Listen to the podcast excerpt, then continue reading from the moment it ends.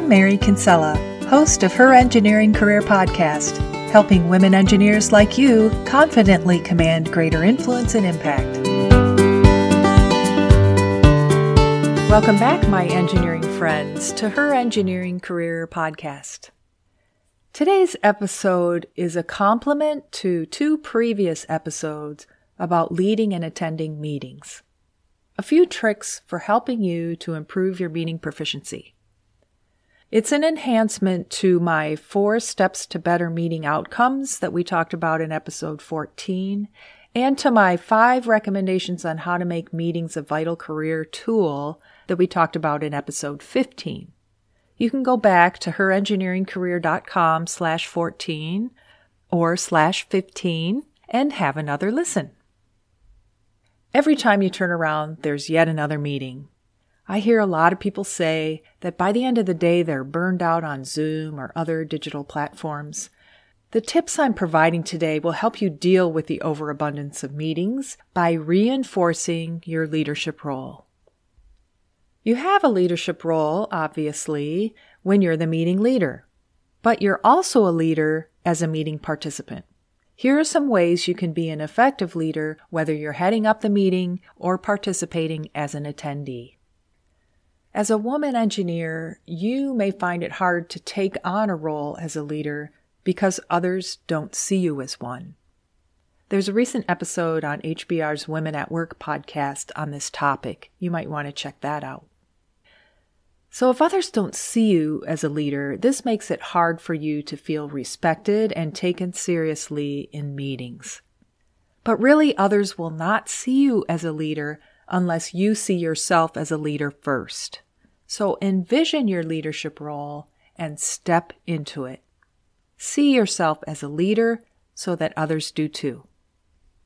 If you're the meeting leader, there are certain tasks you can do that emphasize your leadership characteristics, like take charge of the meeting, own the objective, and manage the agenda. Focus in on the purpose and then guide the meeting toward that purpose.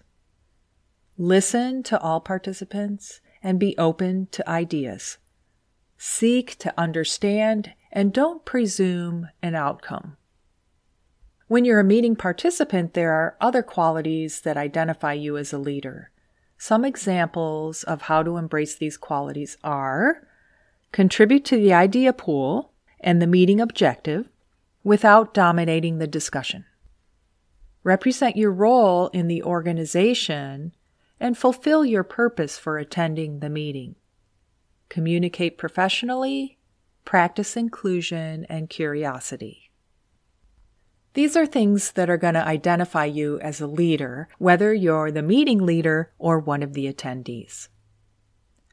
Another trick to conquering meetings is to set meeting norms. These are the guidelines that explain the rules of engagement. Meeting norms ensure fair opportunity to participate, and they encourage different participation styles. Examples of meeting norms might be putting a limit on discussion time, or holding questions until the end, or going around the room to give everyone a chance to add their input, things like that. When you're the meeting leader, show your leadership qualities by setting and enforcing the meeting norms. State them up front and elicit buy in from the participants. And then facilitate the meeting in conjunction with the meeting norms so that there is a diversity of ideas and points of view. When you're a participant, show your leadership qualities by respecting the meeting norms and supporting the meeting leader when other participants are not respecting the meeting norms. One more idea to help you set your meeting up for success is to state what you want to accomplish. Beyond the objective and the agenda, state specifically what you hope to accomplish during the meeting time. By doing this, you're defining the scope of the meeting and setting the expectations of the participants. You're also showing respect for the participants' time. The participants, in turn, know what needs to be accomplished, and then they'll be supportive of that. When you're the meeting leader, communicate what you want to accomplish ahead of time, or at least at the start of the meeting. Then steer the meeting back toward expectations whenever the discussion goes off on tangents or down rabbit holes. When you're the participant, stay on topic and don't push your own agenda. Support, question, and challenge ideas as appropriate while satisfying meeting expectations. Use these simple ideas in your next meeting. See yourself as a leader. Set and follow meeting norms and expectations. I think you'll find the meeting will be more valuable and constructive. Take each meeting on as a leadership challenge, and it'll benefit you not only in your job, but in your engineering career. I hope these insights are helpful for you. Next time on Her Engineering Career podcast, I'll have a few ideas for you about how to advocate for yourself. Tune in for episode 30. Thanks for listening. That's our show for this week.